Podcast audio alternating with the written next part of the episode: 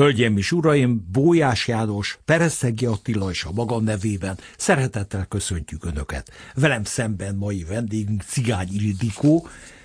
Hát bajban vagyok, mert annyi titulusod van, annyiféle dolgot csináltál és csinálsz, de ha megengeded, akkor felsorolom úgy, ahogy olvastam valahol a neten.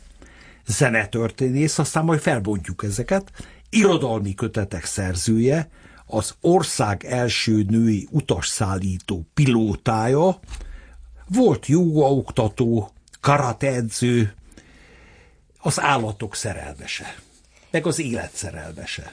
Így van, előd. Azt hiszem, kimondtad a lényeget. Én is köszöntöm nagy szeretettel a hallgatóinkat. Még egy nagyon fontos dolgot nem mondtam, hogy egykori kollégám Cigány Gyurinak a lánya vagy. Évtizedek óta ismerjük egymást hirtelenjében az ötlött fel bennem, hogy valamikor, valamikor a 80-as évek elején Szigligeten voltunk, Balatonon voltunk, én a lányaimmal, te meg szintén családi összeállításban, és nagyon jól éreztük magunkat.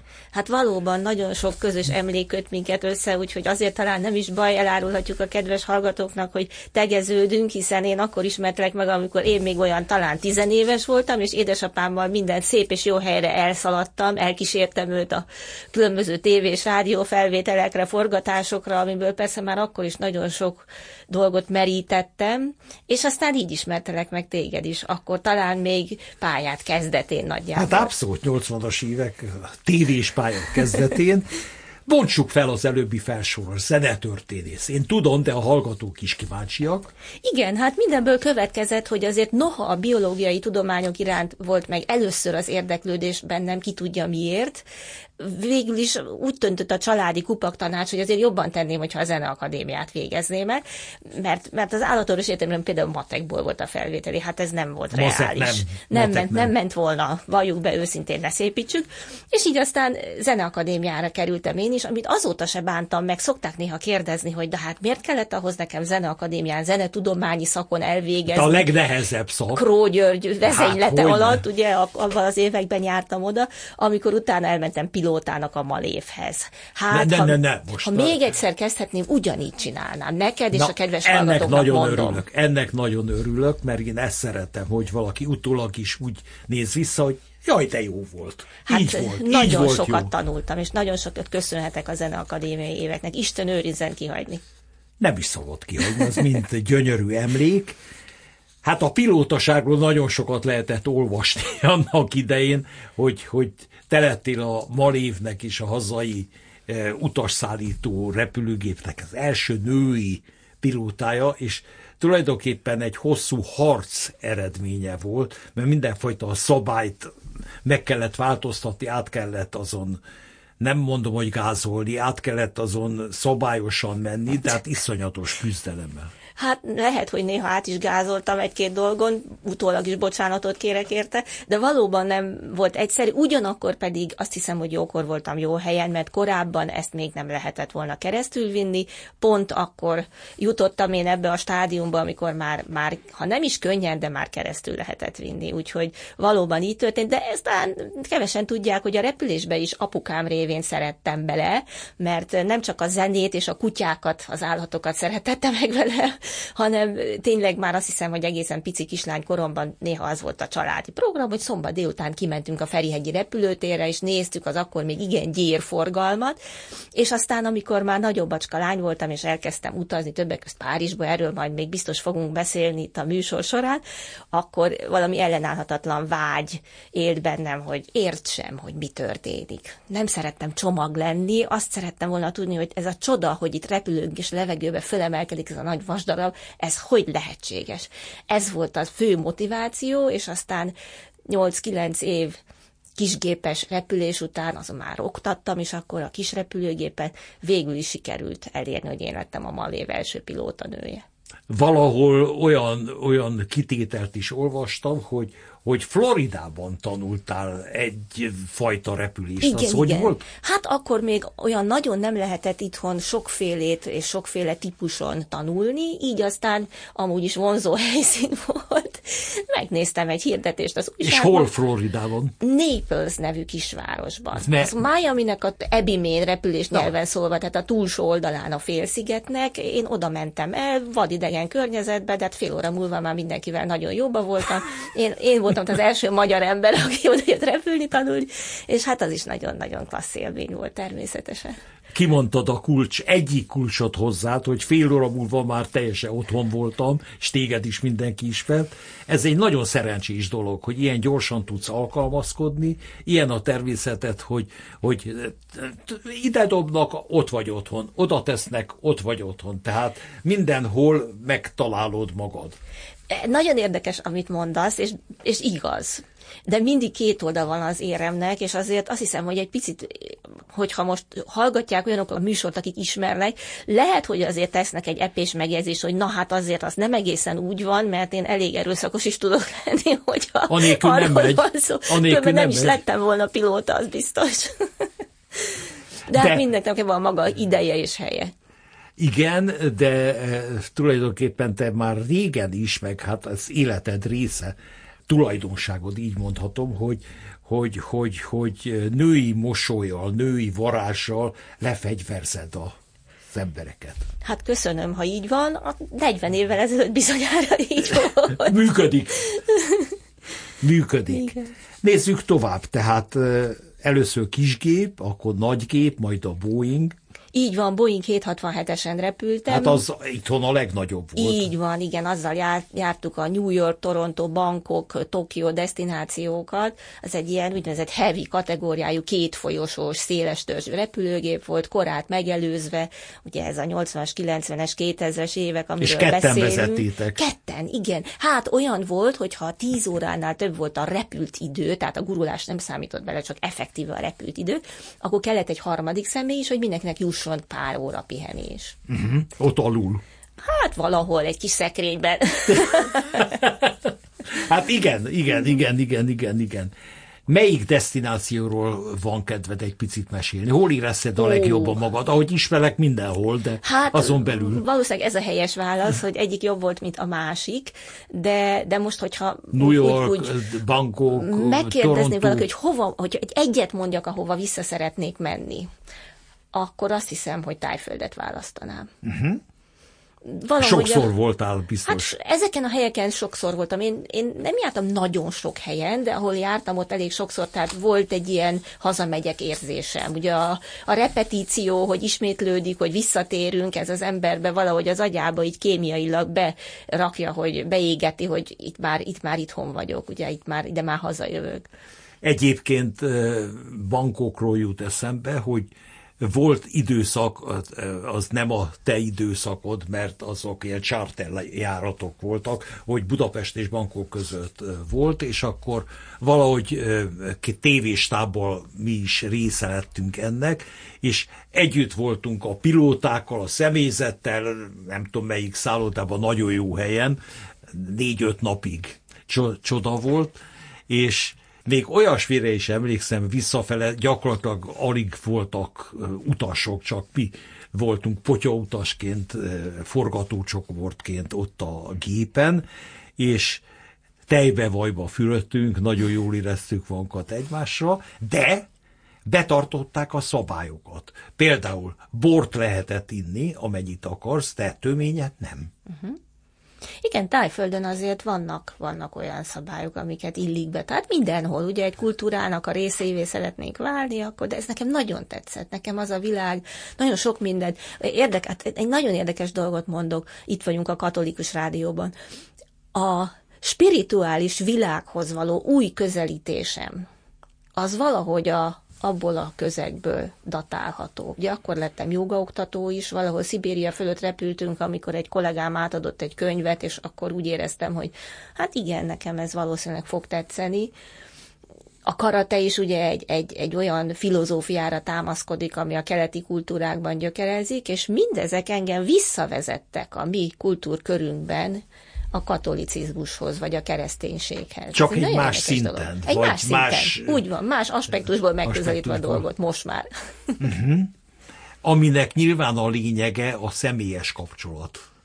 Úgy van, és most elmondjuk a kedves hallgatóknak, hogy előtt fölemelte a mutató ujját, és az ég felé emelte azt. Hát persze. és nem a 7 gondolt. Ez nem meg, megkomponált mozdulat. Így van, tudom, igen. Nem, én ez így van, csak hogy ugye most tévé előtt nem vagyunk, de, de azt azért mindenki gondolta, hogy most fölfele gondolunk. Abszolút fölfele, és ez, ez azt hiszem nagyon sokat segített neked nehézségeken átjutni. Hogy nem, hogy nem. Most is segít. Hát most ez már nem nehéz. Itt az első perc az, amikor rádióműsorban ugye élőszerűen vesszük fel, nem élő. Most március közepe van, és pár héttel később adjuk le a, a műsort Maradjunk még a repülésnél, mert nekem nem volt szerencsém veled repülni egy Milyen gépen. kár. Milyen kár bizony, milyen jó dolgom lett volna. Előre engedtetek Az volna. biztos, hogy beengedtük volna igen, pilótafüggő. Igen, Most hát már valamikor lehetett, mód. aztán később igen, már, igen, már igen. nem igazán.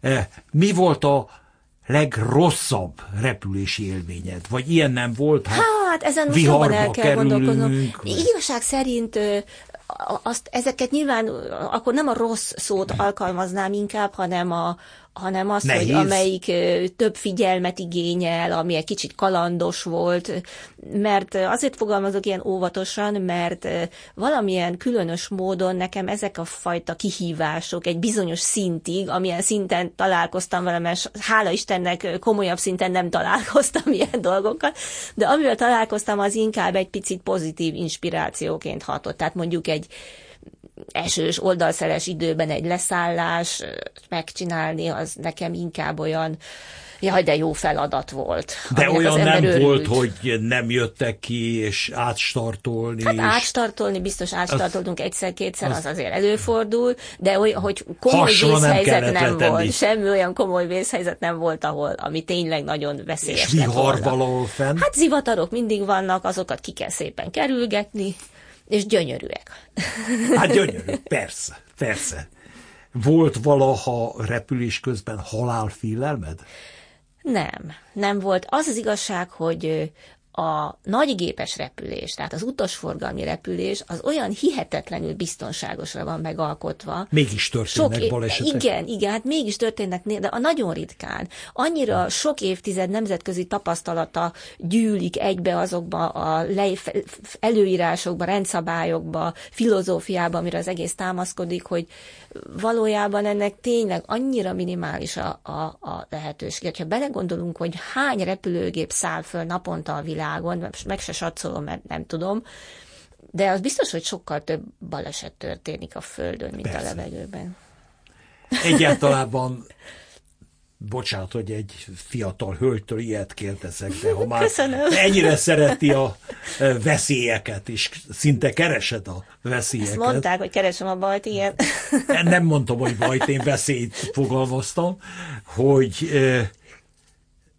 a halál, mint, uh-huh. mint olyan. Én beszélhetek róla, mert közel állok hozzá, 85 éves leszek Gratulálok nem sokára. neked, Köszönöm tényleg. szépen, de ezzel szembe kell néznünk. Ezzel mindenkinek is minden életkorban szembe kellene nézni. Természetesen, ahogy az ember idősbödik, akkor picit a gondolatai jobban e felé fordulnak, ha megéri, hála Istennek ezt a szépkort. Azt hiszem, hogy, hogy a, az irodalmi megnyilvánulásaimban, amit voltál olyan kedves és megemlítettél, eddig 12 kis novellás vagy verses kötetem jelent meg, ez állandó téma. Tehát én a repülésben is, és sok minden másban az állatokkal, ugye az állatoknak látom a betegségeit, időnként az elmúlásukat. Én mindig találkozom a halállal, és valahogy én nekem ez olyan természetessé vált, és igyekszem ezt is úgy felfogni, mint az élet részét. Zenében mit passzol ehhez a felfogáshoz?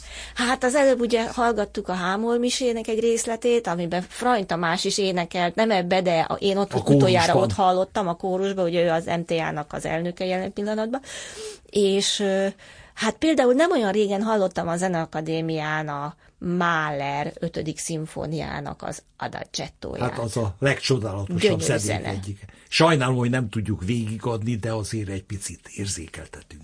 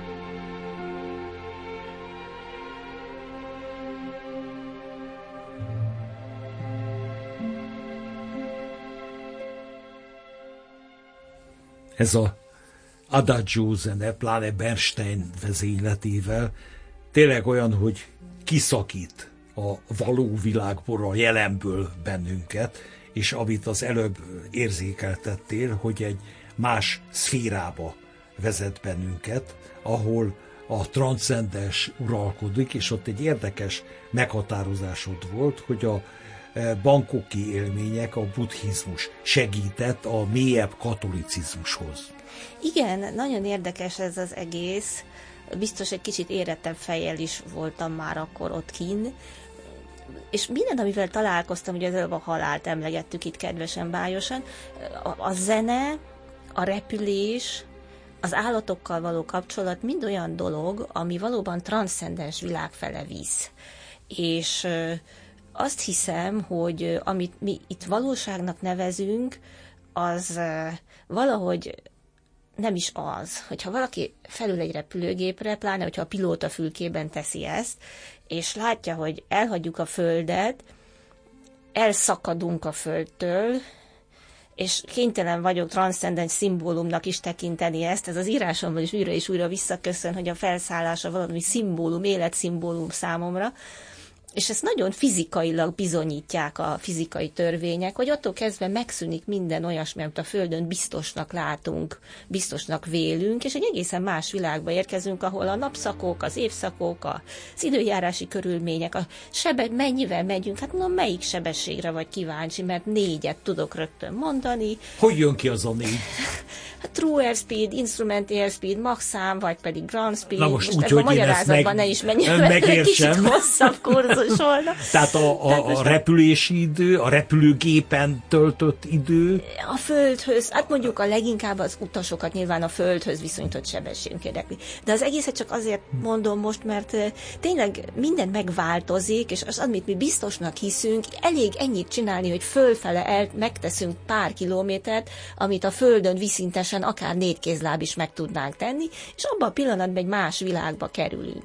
Nem beszélve arról, hogy az a pillanat, amikor odatolom a gázkarokat, és ugye az egy emberi döntés, hogy felszállunk, az soha nem az automata, soha nem a technika csinálja, az valamilyen módon nekem mindig, amikor a általam nagyon tisztelt példaképeim tolták oda a gázkarokat, mindig is azt az érzést keltette, hogy ez valamilyen igen mondás az élet mellett, akkor is, mindenféleképpen, akkor is, hogyha ez azzal a kis apró kellemetlenséggel jár, hogy egyszer meg kell halnunk. Mert ez is benne van. Tehát a mi áldozatunk az az, hogy a halállal együtt vállaljuk az életet, és ez az, ami az örök élethez vezet.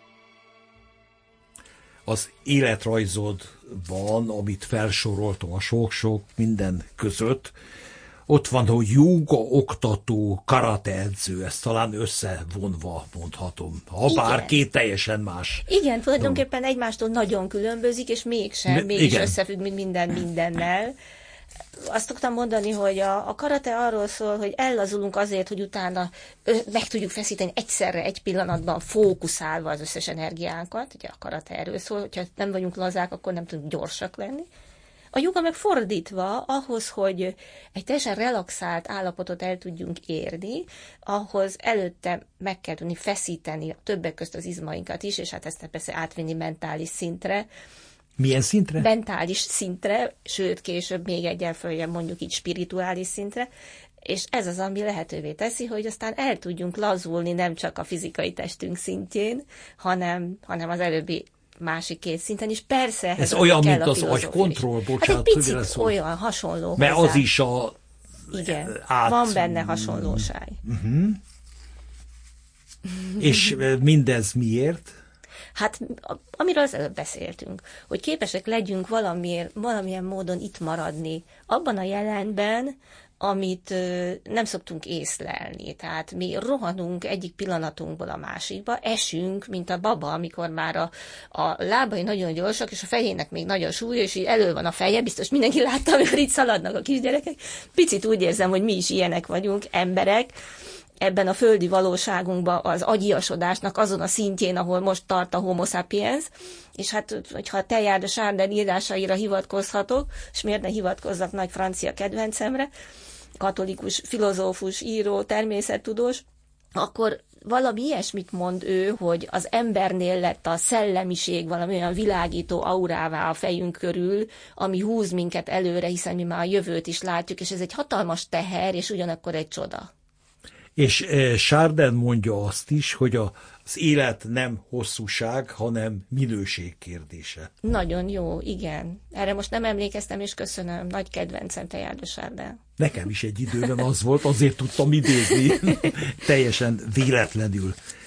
Ezek szerint még egyszer sem említetted ezzel a tevékenységgel kapcsolatban, tehát joga, karate, az, hogy sport. Nem hangzott el? Nagyon érdekes, amit mondasz, valóban nem hangzott el, pedig hát a karate azért sport is, de nem véletlenül szokták harcművészetnek emlegetni, a jóga pedig biztos, hogy nem sport, noha sportként is lehet űzni, és az egészség fenntartásának is fontos eszköze, mert egészséges test nélkül semmit nem tudunk csinálni, ugye? Hát akkor az ember sem meditálni nem képes, sem másoknak segíteni, sem gondolkodni, sem elmélkedni, és egyáltalán boldogságot megélni. Ez a sorrend? Sem meditálni, hát, segíteni? Nem, nem akartam sorrendet mondani, uh-huh. csak ahogy eszembe jutott. Tehát ezek mind, mind ott Ez játszanak. Mind benne vannak, igen, igen, igen, igen. Bontsuk fel? Hát bontsuk, igen. Úgy hívják azt, hogy, hogy karma joga a jogás körökben. De tulajdonképpen ez a védanta filozófiára épül, amit a jogában ugye, ugye hát próbálunk kicsit tanulmányozni már, aki eljut idáig. Ö, valamilyen módon ez szolgálat is. Tehát nem véletlenül a kere, minden nagy vallásban megvannak azt hiszem ugyanezek a kruciális pontok, ugyanezek a básta-szerűen álló lábak, csak valahogy máshonnan közelíti meg minden kultúra és minden vallás, de valahol, valahol, amikor már egyesülnek ezek a gondolatok, akkor a tetején ezek éppen nem nagyon különböznek egymástól a szolgálat, a szeretet, hogy, hogy önzetlenül, anélkül, hogy ellenszolgáltatást várnánk, anélkül, hogy azt várnánk, én teszek neked most valami jót, de azért, hogy utána jó lesen, hogy azt mondod, hogy köszönöm. Tehát így, így nem jó. Egyébként eznek tulajdonképpen az egyik megfogalmazása lehet az, hogy extázis kilépni? Hát végül is igen, igen. Igen, és inspiráció, azaz belégzés. Hát igen. Ugye annak az is nagyon fontos része a jogának, hogy lélegezünk, de a karatének is. Persze, az egész életünk belégzés és kilégzés, begyűjtése a dolgoknak és elengedése, asszimiláció és disszimiláció, és a kedvenc hasonlatom, ne tessék megijedni, nem fogok kémiába belebonyolódni, de a világ ugye minden, ami az élő szervezetekre jellemző, az redukció útján épül föl, tehát ez a fölépülés, a bonyolódás folyamata, ami biológiailag nálunk érte el az eddigi csúcsát emberekben, és ugye ennek az ellentéte az oxidáció, amit én gonosznak szoktam nevezni néha az írásaimban, mert az pedig a leépülés, amikor valami homogénné, egyformává, elemeire szétesve semmivé válik. Ugye ez a két kémiai folyamat mozgatja az egész világ mindenséget anyagi szinten, ha megfogalmazhatnánk talán így is, és talán nem haragszik meg dr. Albert Levente, aki biokémiát tanított nekem a Soproni Egyetemen, ahol volt szerencsém egy kis zoológia. Igen, igen, hát nem idéztem, mert lehet, hogy ő azt mondja, hogy nem egészen így van ez, de valami ilyesmi nekem megmaradt, és ez egy csodálatos gondolatmenet volt és ehhez a csodálatos gondolatmenethez hogyan társítjuk a te következő kérésedet, amiről korábban beszéltünk, vagyis Rachmaninov második zongora versenyét? Hát megmondom, még amikor a korábbi években ugye a varázslat nálam, főleg a zenében nyilvánult meg, egyébként az máig megnyilvánul, és a zene az mindenképpen megmarad az ember életében, és talán az a legjobb, hogyha hogyha varázslatként marad, meg nem pedig főfoglalkozásként. Nos, hát akkoriban én a Madrigál kórusban énekeltem, jártunk Olaszországba is nagyon gyakran, és... Ez a Szekeres Ferenc Ez a Szekeres Feriféle Madrigál kórus, igen, majd még, még egy zene kapcsán azt hiszem szóba fognak ők jönni, és akkor az egyik ilyen madrigál kórusos olaszországi turnén, velünk volt a németi Attila is, hogy még maradjunk rádiós műsorvezetőknél, zongoristánál, zenészeknél, és ő ismertette meg velem, akkor én még nem ismertem a Rachmaninov második zongora versenyét. Tehát ez effektíve az ő nevéhez köthető az én életemben, és azt mondtam, hogy hát hogy, hogy én már akkor zeneakadős és ezt a csodálatos darabot nem ismerem. És most hallgassunk bele. thank you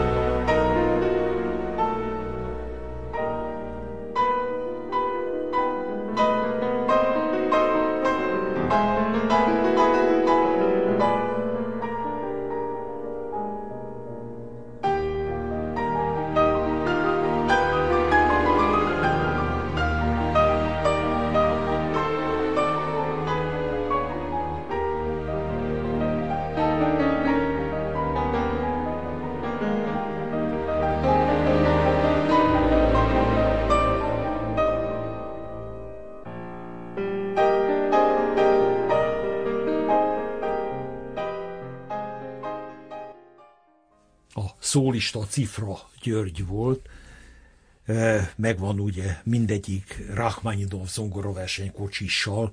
Ő volt az, aki újra felfedezte a mi számunkra. Erről hosszan tudnék mesélni, de gördítsük tovább a te életedet, mégpedig olykor leülsz még a zongora mellé? Hát erre azt kell mondanom, hogy most nagyon szentségtörés dolgot fogok mondani, elnézést kérek, de én a zongora mellé régen is csak azért ültem le, mert kellett. Tehát én... Meg a papa zongora hát. Igen, igen, de talán pont ez volt az egyik oka, hogy nekem valahogy az, ne, nem, nekem, én féltem, nem szerettem zongorával, nem szerettem szerepelni, nem tudtam zongorázni, na tehát az nekem egy olyan kellett, mert ahhoz kellett, én énekelni szerettem, és írni, a zenéről is írni szerettem, tehát azért éreztem magam én otthon Kró Györgynek a hát gondozásában, ugye, akit nem kell emlegetni, ő meg Szabolcsi Bence örökségében fogalmazta meg az ő zseniális, nem is kritikáit, hanem zenei élménybeszámolóit, és nekem is ez a világ volt inkább a vonzó. Tehát én nem vagyok ilyen gyakorlati zenélő valaki, nem is voltam soha, ezért éreztem magam otthon a zenetudományin, és hát aztán persze sok minden más is jött az életemben, és talán ez az a pillanat, amikor hadd adjak ehhez egy icipici magyarázatot. Sokan gondolják, hogy én egy ilyen örök útkereső vagyok, hogy valamiért nem találtam meg az egyikben azt, amit kerestem, és ezért tovább léptem. Hát nem, erről egyáltalán nincsen szó, pont fordítottjáról van szó. Tehát ez a néhány dolog, amit voltál olyan kedves, és köszönöm, hogy felolvastad, hogy mi minden foglalkozom, foglalkoztam az életemben, ez minimum bele kell, hogy férjen. Tehát ebből egyiket sem adom nem engedem. A biológia, a zene, a repülés, a sportok, meg még biztos az írás nyilván valami mindent összeköt. Tehát ezek nélkül nem élet az élet, úgy gondolom, ez nekem mindenféleképpen bele kellett, hogy férjen, és hozzá kell, hogy tegyem, hogy azt hiszem, hogy egy, egy teljes emberi élethez ez nem divat a mai világban, de jó, hogyha belefér az életünkbe a tudomány, a művészetek, a testmozgás, tehát a mi életünk se monokultúra legyen, hanem legyen egy kis diverzitása, hogy hadd hozzak egy hasonlatot a természettudományokból, az ökológiából, ahol azt mondják, hogy a legcsodálatosabb életközösségek, életformák mindig különböző élőhelyek határterületein jönnek létre. Tehát amikor divers a dolog, amikor változatos, amikor mindenből van benne, hiszen úgy gondolom, hogy tulajdonképpen ez lenne a normális, hogy egyiknek sincs olyan túlsúlya a többivel szemben, ami fölboríthatná azt a bizonyos harmóniát. Biztos, hogy így van, és ez érdekes, mert nem mindig tudjuk ezt így megfogalmazni, annál inkább, mert ennek az aránya mindenkinél más. És, és ahhoz nagyon kell ismerni magadat, hogy tudjad, hogy, hogy most a zenéből ennyi, írásból annyi, mozgásból amannyi, utazásból ennyi, tehát ennek az adagolása az, ami nagyon nagy mértékben hozzásegít azt hiszem mindannyiunkat, de ha szabad személyes sem mondani, engem is, hogy, hogy, hogy kiegyensúlyozott teljes életet éljek, amivel nagyon sok minden belefér háttérként is, de a mindennapokban is.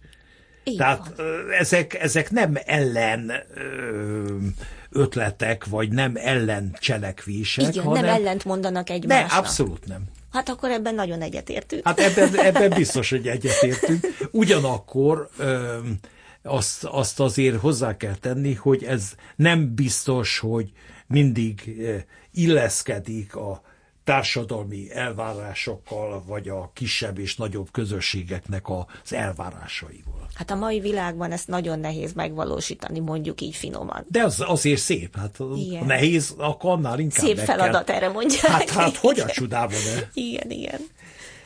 Örülök, hogy Stravinsky Zsoltár szimfóniáját választottad, és mindjárt megmondom, hogy miért. Mert Stravinsky híres volt arról, hogy össze-vissza nyilatkozott. Mondott olyanokat, hogy a, ezentúl csak fagotra írok. Persze hülyeség, de őtől le lehet, a zseni. Megteheti. Meg olyat is mondott többször, hogy a zene nem fejez ki semmit. Jó, hát ezek, amikor nem mindegy, hogy ki mondja.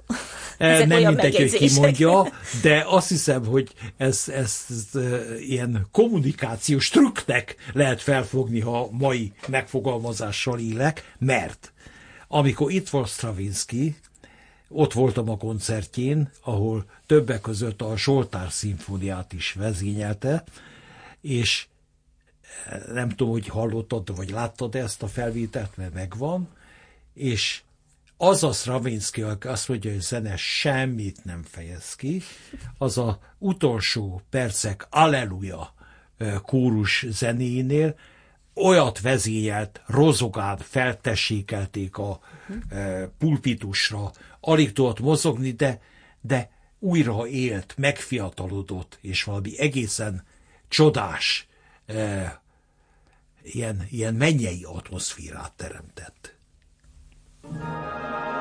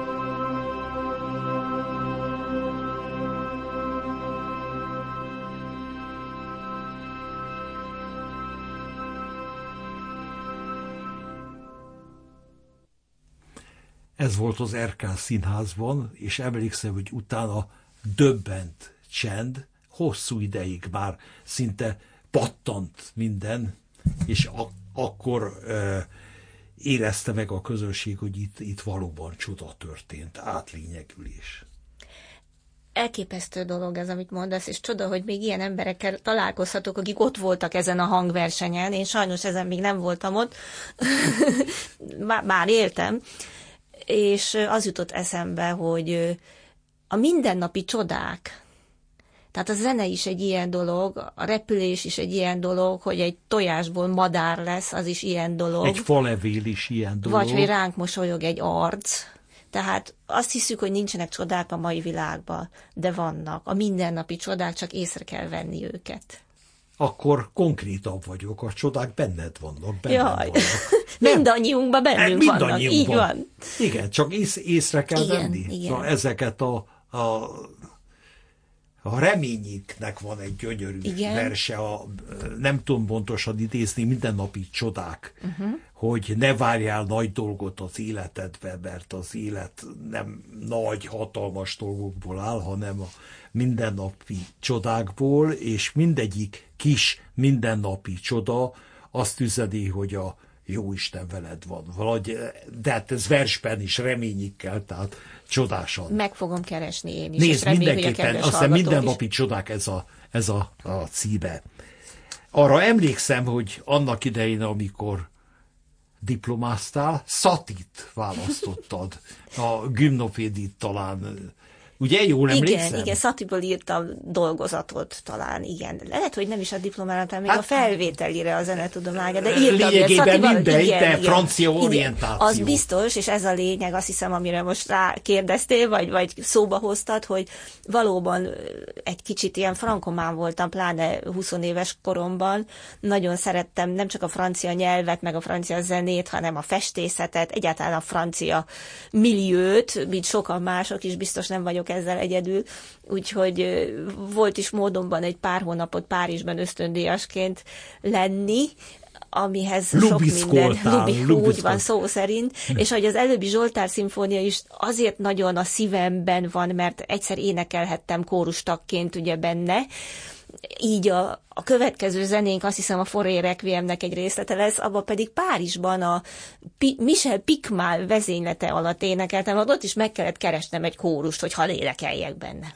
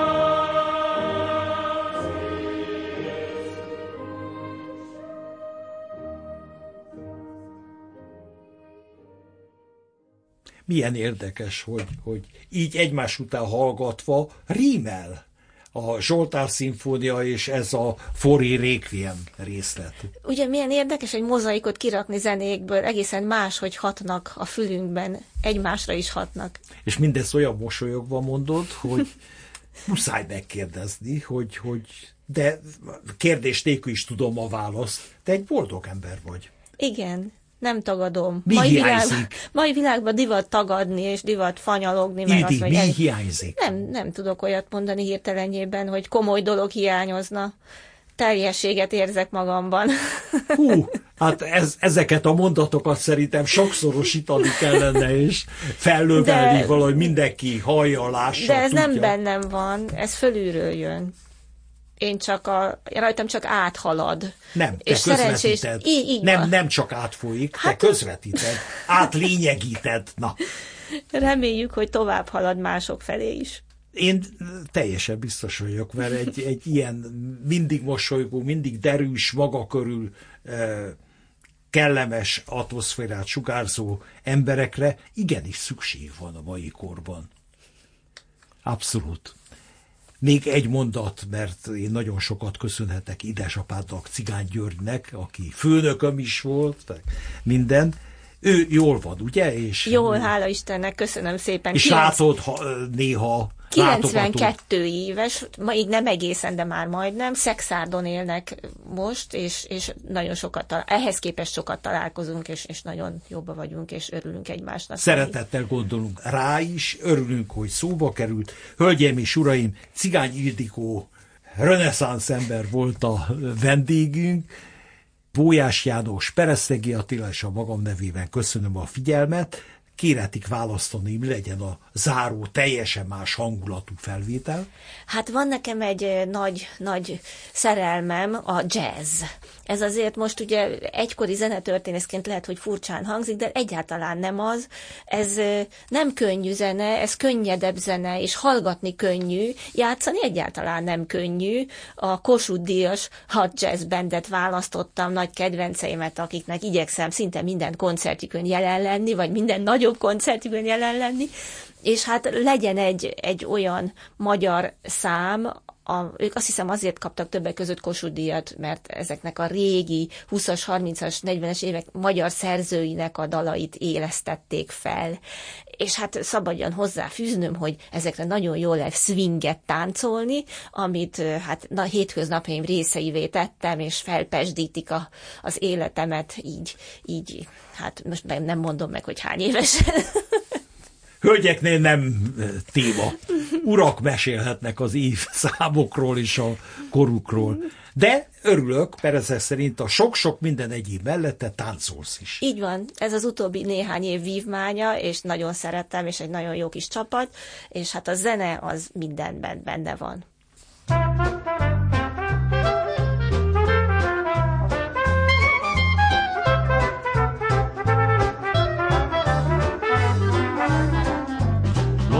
szép a lédi, Bécsben édes, minden médi, így van, ez ugye bár. Párizsban a mademoisellek tudjuk, hogy mohón szeretnek vélük, ez vele jár. A pesti nőknél más az eset, a pesti nőcske az hű. A pesti nőcske, hogy ha szeret, szemében vágy és derű. Este pes, pesti nő, a kicsike száját pestél, csak érte meg. A férfi sereg, nappal stoppon portöröl, de este fél keresztül már dáma meg. Taxina a bárban kacéran förtöl, és három visel a lábán. Férfi szem rögtön, jaj, leszalad a bokáján. Hajnalban szól a vekkere, és tele van már a cekkere, mert nem derogál, ő piacra jár. Délre jól méret föld, meg szépíti őt a gáz, a gőzlet minden estés a kis az azékből szállt a földre, a gyönyörű pesti nő. Van úgy, hogy hű, hogy hűtelen, hogy jószínű a hirtelen, mert ördög és angyal ő.